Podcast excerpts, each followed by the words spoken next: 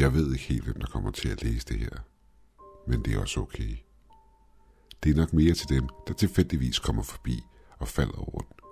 Og måske, måske kan jeg få et råd med på vejen. Jeg er ikke sikker på, om det overhovedet betyder noget mere på det her tidspunkt. Alt jeg ved er, at jeg er ved at freak ud, og jeg ikke længere ved, hvad jeg skal gøre. Jeg havde kørt på vejen tusindvis af gange hver dag i flere år. Jeg følte, at jeg kendte hver en kurve på vejen, og kunne nærmest navigere den med dukkede øjne, hvilket man jo nærmest gør, når der ikke er nogen gadebelysning. Men siden jeg kendte vejen så godt, vidste jeg, at der kom et særligt skarpt sving længere fremme. Jeg sænkede farten på bilen, i det jeg kørte ind i svinget. Da lyset for lygten ramte en klump på vejen, klodsede jeg bremserne, men jeg tror, det var mere en impuls, end det var en nødvendighed.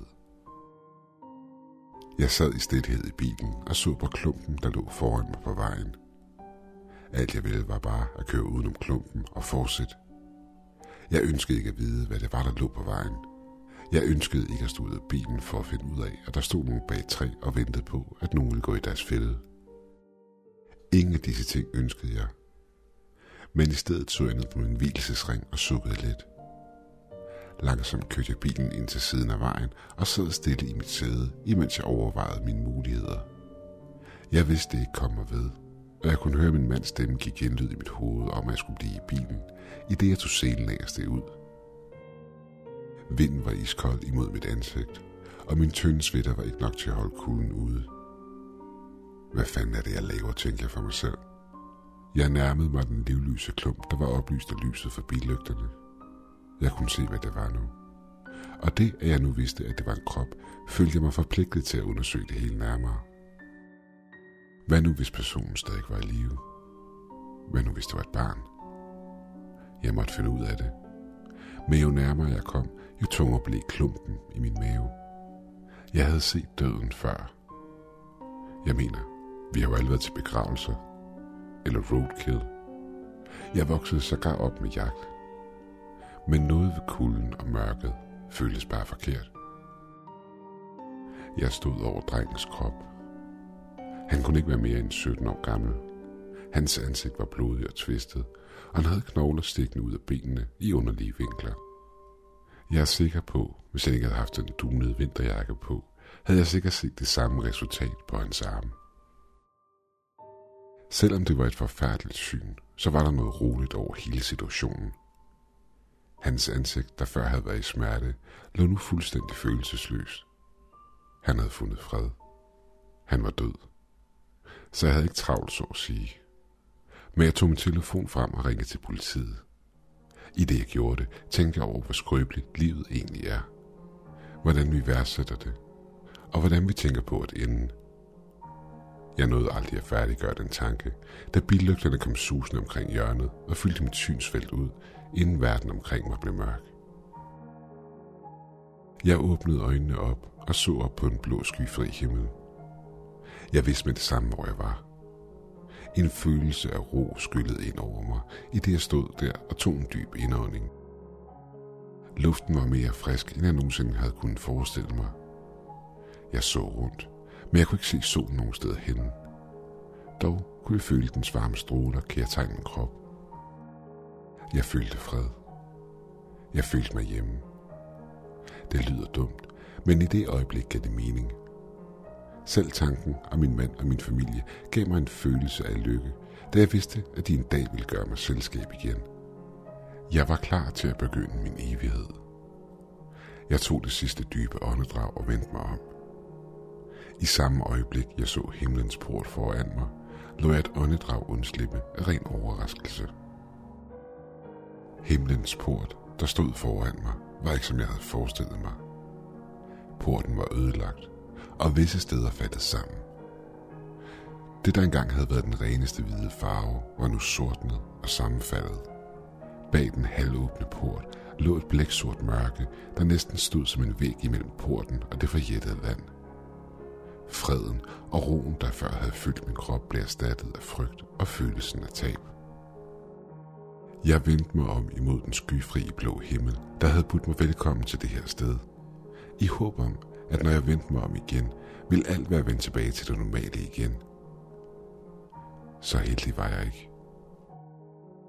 Jeg kunne mærke min krop bevæge sig langsomt frem imod mørket, der ventede på mig. Da jeg så ned, gik det op for mig, at det ikke var en overnaturlig kraft, der drev mig frem, med mine egne fødder, der langsomt tog det ene skridt efter det andet. Det var næsten som om, at nyankomne ville blive så overvældet af stedets skønhed, at de helt glemte de basale ting, og det her var en måde at hjælpe dem i gang igen. Alt jeg kunne gøre var at stige på mine fødder, imens en lette tog, der hang over jorden, gled til side og afslørede et revnet stenunderlag. Det tog mig al min viljekraft at kigge op igen på det, jeg var begyndt at overbevise mig selv om blot var et mareridt. Jeg måtte snart vågne. Jeg skulle vågne. Please Gud, lad mig fucking vågne. Som den sidste tanke forlod mit sind, stoppede jeg med at bevæge mig. Langsomt kiggede jeg op og opdagede, at jeg kun var et par meter fra mørket. Jeg kunne mærke en ugudelig kulde pulsere ud fra mørket, og lugten af rådenskab og død fyldte min næsebor. På min højre side var resterne af et podium, der havde set bedre dage og nok havde været omkring 3 meter højt. Nu var det revnet og forfalden.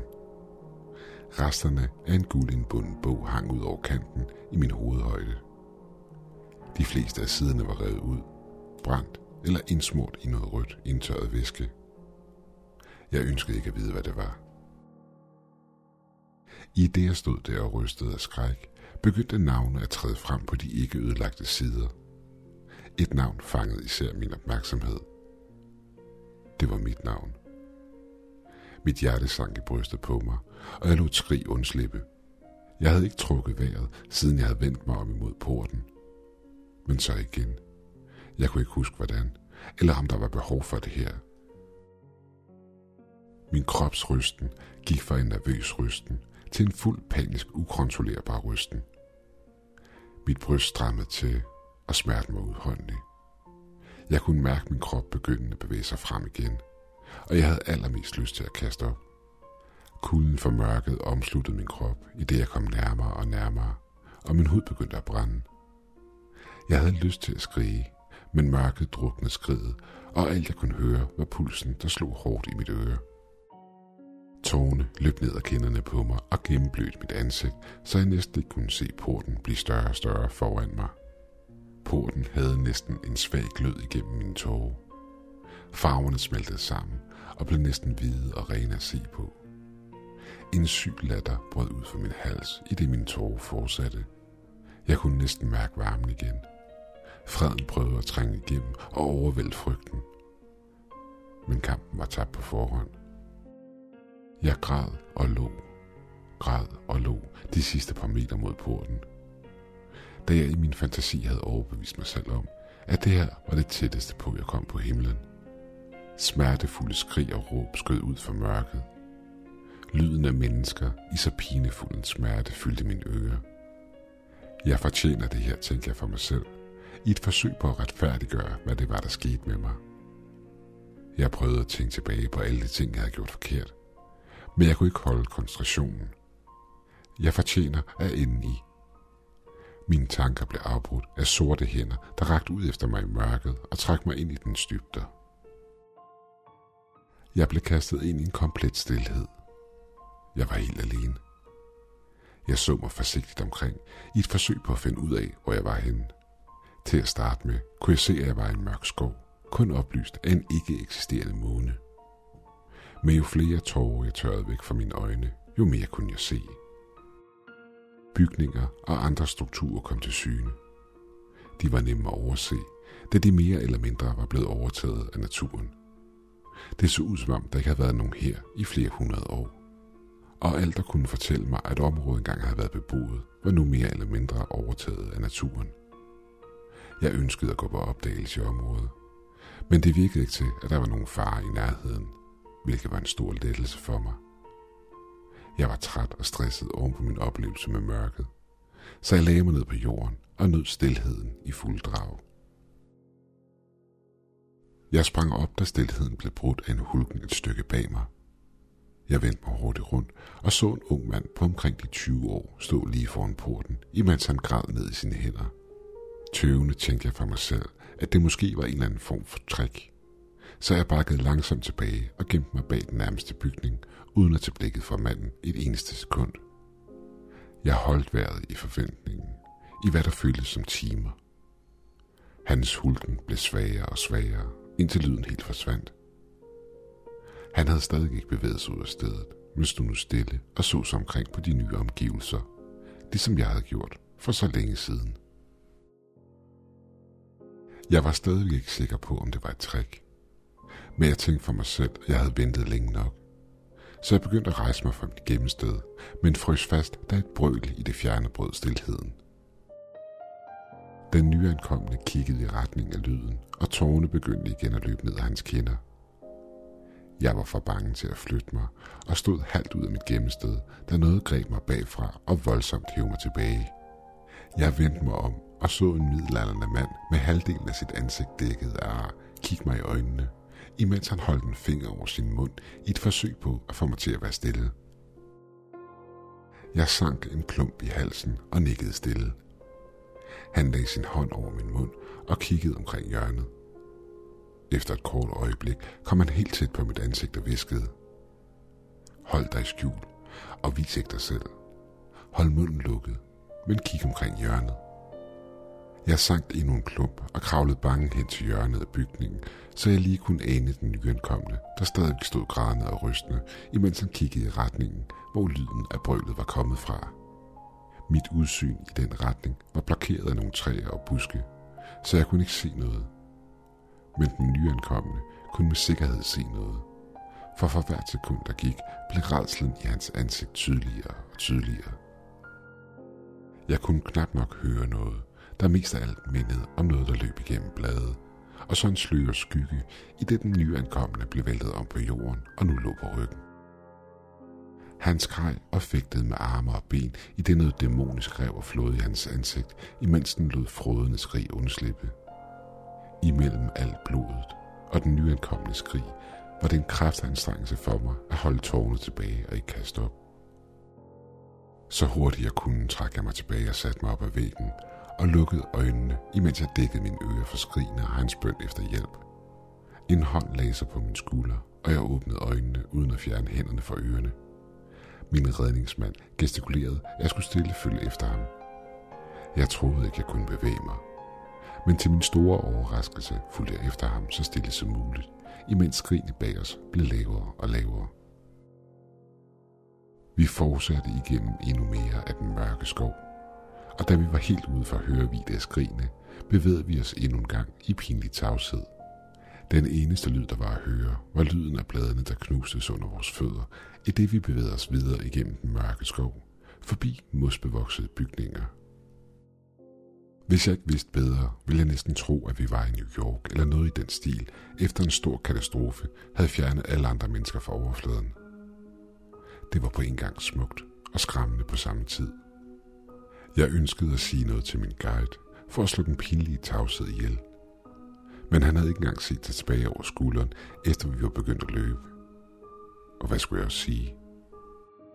Jeg måtte bare følge med i stillhed og håbe på, at han faktisk var der for at hjælpe. På et tidspunkt forsvandt bygningerne, og vi befandt os i hvad der lignede en vild og utæmmet skov. Et par minutter senere nåede vi en klippeside, og han gestikulerede til mig, at jeg skulle stoppe op, og han stod et kort øjeblik med ryggen til mig, i noget, der lignede et forsøg på at huske, hvilken vej vi skulle. Efter et kort øjeblik signalerede han til mig, at jeg skulle følge klippevæggen til højre, men jeg rørte mig ikke ud af stedet. Jeg stolede ikke 100% på den her person.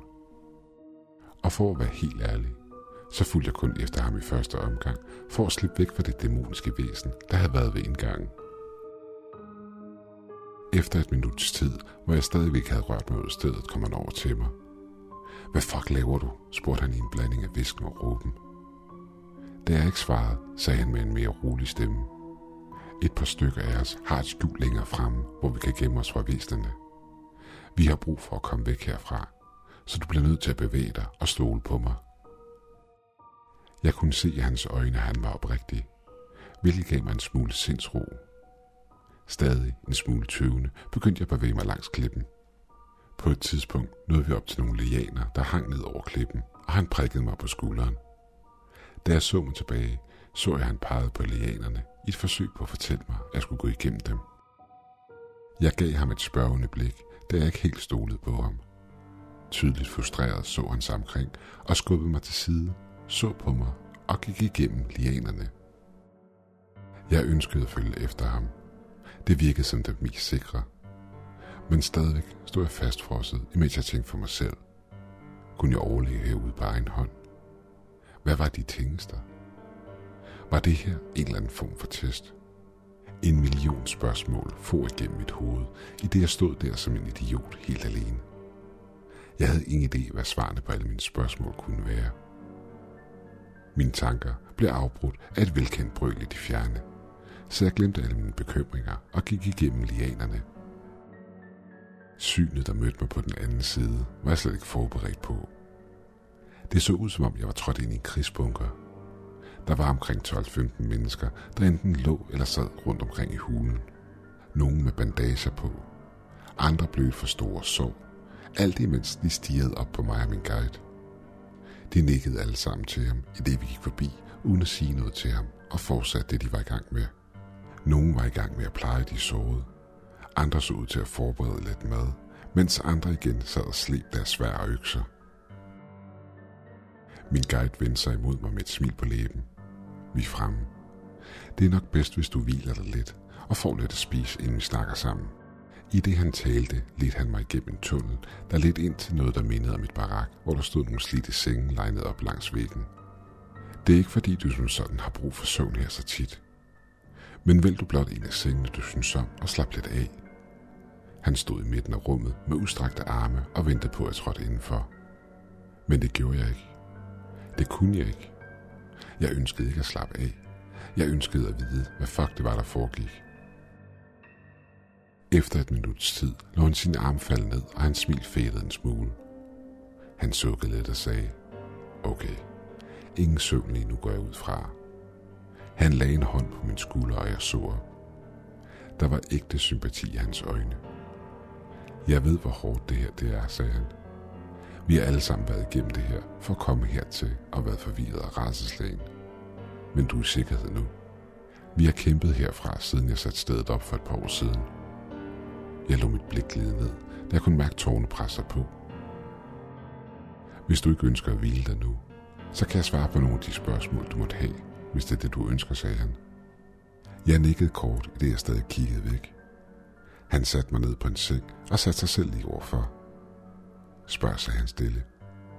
Det tog mig et kort øjeblik, inden jeg stillede det vigtigste spørgsmål. Hvor er jeg? Han lå stille og slappede en smule af, hvilket jeg fandt underligt. Du er i himlen, svarede han. Efter han så mit spørgende udtryk i ansigtet, uddybede han sit svar. Eller rettere, det der engang var himlen. Det har ikke været himlen, som vi kender den i de 40 år, jeg har været her. Eller for den sags skyld længere tid end det. Jeg har mødt folk, der har været her endnu længere tid end mig. Og hvad jeg kan regne mig frem til, har himlen ikke været sig selv i over tusind år.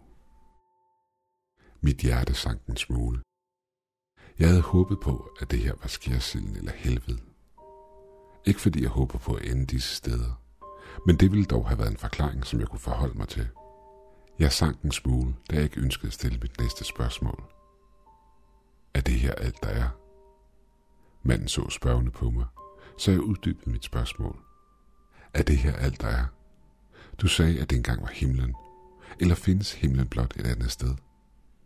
Han sukkede dybt, og jeg kunne se hans ansigt ligge sig i nogle dybe folder. Så vidt jeg ved, så er det her alt, der er. Jeg har personligt rejst tusindvis af kilometer i hver retning, talt med andre, der har rejst endnu længere end jeg har. Og det her er alt, der er. Tidligere storslåede byer er fuldstændig overgroet, alt imens de her skabninger render rundt og spreder frygt og rædsel. Han holdt en kort pause og lod mig bearbejde informationerne. Hvad var de tingester, der angreb knægten med porten? Han lod til at være en smule overrasket over rækkefølgen af mine spørgsmål. Måske var han blot vant til, at folk ville høre mere om, at der intet håb var. Han sukkede lidt og svarede. Det er Face. Face? Som i et andet ord for ferie, spurgte jeg. Han smilede en smule, men der var ingen glæde bag smilet.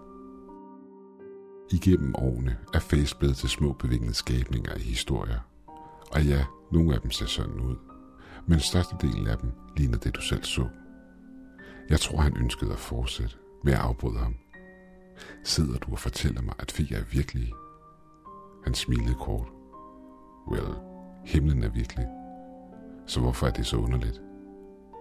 Jeg åbnede munden og skulle lige til at svare, da jeg stoppede mig selv. Det gav mening. Så jeg lod ham fortsætte. Det meste af den information, jeg har, er noget, jeg har fået fortalt. Så tilgiv mig, hvis noget af det, jeg fortæller dig, viser sig at være forkert. Face var engang engle. De tilhørte en speciel gruppe af engle, hvis opgave det var at eskortere en anden gruppe af engle til helvede. For det meste Lucifer og hans gruppe af følgere. Derfra ved jeg ikke helt præcis, hvad der skete. En gruppe af dem blev fanget på jorden og blev med tiden til de her groteske skabninger, der er derude. Han stoppede op i et sekund, for jeg kunne svare. Men alt jeg ville var bare at lytte til hans fortælling. Der er en grund til, at vores forfædre fortalte os historier om trolde og monstre og ting, der kommer frem ved nattetid. Det var fæsende, men nu de her. Min mund var tør. Men hvordan kom de hertil, spurgte jeg. Jeg er ikke sikker på, hvordan de kom tilbage hertil. Måske var Gud forsvundet eller død, inden de vendte tilbage og opdagede, at porten var åben. Måske fandt de en måde at slå ham ihjel på, eller jorden på flugt. Jeg har ikke svaret, og ingen af dem, jeg har mødt, var her, da det skete. Han holdt en kort pause. Alt jeg ved er, at Gud er væk. Der er ingen engle, og der er ingen frelse for de skabninger. Alt vi kan gøre er at gemme os og kæmpe. Den sidste sætning tog hårdt på ham, kunne jeg se. Jeg kunne ikke finde på noget at sige, så vi sad bare der i stillhed. Hvad er dit navn? Var det eneste, jeg kunne komme på. Han virkede ikke til at lytte, så jeg spurgte ham igen, imens jeg lagde hånden på hans knæ. Hvor lang tid har du været her? Han så på min hånd og så op på mig. Det kommer an på, når du døde. 2020 svarede jeg. Han så væk. Siden 73, så 47 år vil jeg gætte på. Han lå en smule. 47 fucking år.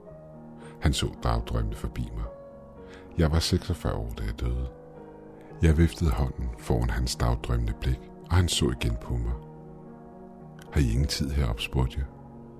Jo da, men den bevæger sig meget hurtigere end på jorden, så jeg har aldrig helt kunnet regne den ud. Jeg besluttede mig for at spørge ham igen. Hvad er dit navn? Jeg kunne se hans ansigt trække sig en smule sammen, da han hørte spørgsmålet, inden han svarede. Det er ikke smart at dele navne. Ikke nu. Lad os se, om du bliver her. Her. Som på det her sted. Han nikkede. Der findes et par indgange til himlen, som den du kom ind af. Vi besluttede os for at sætte stedet op her, da det gik op for os, at fæsene holdt øje med portene og angreb de nylige afdøde. Vi gjorde det for at få alle i sikkerhed, hvis det var muligt. Men du kan forlade stedet, når du har lyst. Jeg vil bare have dig i sikkerhed, inden de fik fat i dig. Tror du, de tingster vil slå mig ihjel, fremstammede jeg nervøs. Ud fra hans ansigtsudtryk kunne jeg se, at det var det dummeste spørgsmål, han nogensinde havde hørt. Du er allerede død. Vil du da gerne dø igen, spurgte han. Jeg ville spørge om mere, men blev det samme afbrudt af en masse råben fra indgangen. Min unafgivende guide greb min arm og sprang op. Det her burde give dig svar på dine spørgsmål. Han trak mig gennem hulen og hen imod indgangen, hvor en gruppe mennesker stod samlet. Det så ud som om de bar på noget. De lagde det ned i hjørnet af hulen og begyndte at diskutere lavmældt imellem sig selv, inden gruppen spredtes. Forvirret stod jeg og kiggede på noget, der lignede en rød klump. Det gik op for mig, at min guide stadig holdt mig i armen og trak mig nærmere hen imod klumpen, så jeg bedre kunne se. Se godt på det, sagde han. Det gjorde jeg og gispede højlydt, da det gik op for mig, hvad det var, jeg kiggede på. Det var den unge knægt, der var kommet samtidig med mig og som var blevet angrebet. Eller rettere, resterne af ham. Alt, der var tilbage, var hans hoved, hals og et par organer. Hvad fanden er der galt med, at råbte jeg ind i hulen. De ignorerede mig alle sammen, og min guide sendte mig et bestemt blik. Se på hans ansigt. Hvad, spurgte jeg. Jeg tror, du ved, hvem det her er, sagde han, uden at kigge væk fra klumpen, at det der engang havde været et menneske. Hvad fanden mener du med, at jeg kender ham? Men inden han kunne svare, lød der et højt gisp fra klumpen på gulvet. Forskrækket trak jeg mig baglæns hen ad gulvet. Fuck, fuck, fuck, imens tårerne fyldte mine øjne. Guiden kom hen til mig og rakte sin hånd frem for at hjælpe mig op. Men jeg slog den væk. Et legesygt smil bredte sig på hans ansigt. Jeg ønskede, du skulle se det her, sagde han, imens han pegede tilbage på klumpen, der nu trak vejret. Vi kan ikke dø her, men vi kan blive revet og flået i stykker, inden vi igen hiler os tilbage til livet. Det lød som om han prøvede at trøste mig, men hans ansigt fortalte en anden historie. Der er en grund til, at vi løber, gemmer og kæmper. For hvis ikke, så sker dette. Og tro mig, du føler hvert sekund af det. Jeg kunne ikke få vejret, og slet ikke sige noget. Men da han rakte mig hånden igen, tog jeg den. Jeg har været her i 47 år, sukkede han. Måske du skulle snakke med en anden nyankommen. Han pegede over på en ung knægt i hjørnet. Jeg genkendte med det samme hans ansigt og mærkede en kuldegysning løb ned ad ryggen. En dreng på 17 år kom over til os. Henry, kan du ikke snakke lidt med vores nye gæst? Fortæl hende, hvordan tingene foregår, og hvad du selv har været igennem, da du ankom. Drengen nikkede og smilede til mig, i det guiden gik over mod klumpen på gulvet, satte sig ned og begyndte at snakke til den. Hej, jeg er Henry, sagde drengen. Jeg kunne ikke se ham i øjnene, og jeg kunne mærke min mave vende sig. Jeg har kun været her et par dage, men Winston og resten af gruppen har gjort det lettere at vende sig til den nye virkelighed. Han lagde en hånd på min skulder. Jeg ved, det er hårdt i øjeblikket. Jeg blev ramt af en bil inden min 19-års fødselsdag. Han lå. Det er hårdt, og det er fucking nederen. Men det er derfor, vi skal holde sammen. Vi skal nok klare den, sagde han. Jeg skubbede ham bredt væk fra mig og tørrede tårne fra mine øjne. Han så forvirret på mig, men jeg fortsatte. Jeg fandt din fucking krop på vejen og stod i min bil. Du slog mig ihjel. Han slog øjnene ned og tog sin hånd fra min skulder. Det, det er jeg ked af. Hvis jeg ikke havde været ude så sent, så havde vi begge været i live nu, og ikke i det her fucking mareridt. Han begyndte at gå væk, men jeg greb ham og gav ham et kram. Min vrede var ikke rettet mod ham. Han var bare en knægt på det forkerte sted på det forkerte tidspunkt. Hvorfor være vred på noget, der ikke var hans skyld? Jeg er bare glad for, at jeg fandt dig, svarede jeg. Intet af det her er din skyld. De eneste, der bærer skylden, er de idioter, der kører os ned. Vi smilede begge, og det føltes rart. Men den rare følelse varede kort, da råb og skrig brød ud i nærheden af indgangen til hunden. Jeg vendte mig rundt og så tre face flå og rive i dem, der var så heldige at stå for tæt på indgangen. Jeg så dem kun i et par sekunder. Men deres udseende har brændt sig ind i min hukommelse. En var kæmpe, og lignede næsten det, man vil basere en minotaur på, med dens menneskelige deforme krop, hvorpå et tyrehoved sad med spidse horn, der spidede alt omkring sig. På den anden side af den var noget, der kunne være taget direkte ud af Lovecrafts historier. Tentakler rev og flåede i kødet på de stakkels mennesker, der sprang for livet. Den sidste, og den jeg gik ud fra var lederen, var ikke andet end mørk hud, der var trukket stramt hen over et benet skelet. Den havde et flagermuslignende ansigt og var dækket af blod, i det den slog vildt omkring sig med sine store sorte klør. Vi havde ikke en chance imod de tre invaderende skabninger. Folk kæmpede bragt imod, men en efter en faldt de for væsenernes nådeløse slag. I det blod og kød fløj rundt i hulen, mærkede jeg noget træk mig i armen. Min guide trak mig tilbage igennem hulen og igennem en sprække, imens han holdt den røde klump af kød i armene. Skrigende og råbende bag os var sygelige, men jeg fulgte efter uden tøven, indtil vi var ude i det fri og løb imellem træerne. Jeg fulgte efter ham igennem skoven et par kilometer, måske mere, imens jeg frygtede for, hvad der ville ske, hvis jeg faldt bagud. Da vi endelig stoppede, fandt jeg mig selv siddende under rødderne på et stort væltet træ. I et par minutter stod vi og hæv efter vejret, i det min guide prøvede at sige noget, men han var for forpustet til at forme ordene. Han smilede til Henry. Bare rolig. Vi er i sikkerhed nu. Intet vil jage os. Han smilede til mig og så på mig. Vær ikke bekymret. I morgen tager vi tilbage og henter dem og finder et nyt sted til en ny base. De skal nok klare sig. De har været igennem meget værre ting. Han prøvede helt klart at berolige os. Jeg skulle lige til at sige noget, da klumpen begyndte at skrige i smerte. En hånd var begyndt at skyde frem fra den ene side, og det var tydeligvis ikke nogen behagelig oplevelse. Jeg ventede et kort øjeblik, inden jeg vendte mig mod guiden, der nu stod og viskede noget ind i øret på klumpen, der nu havde åbne blodskudte øjne og tydeligvis var i massive smerter. Jeg lagde mig i fosterstilling og krøb sammen så meget jeg kunne.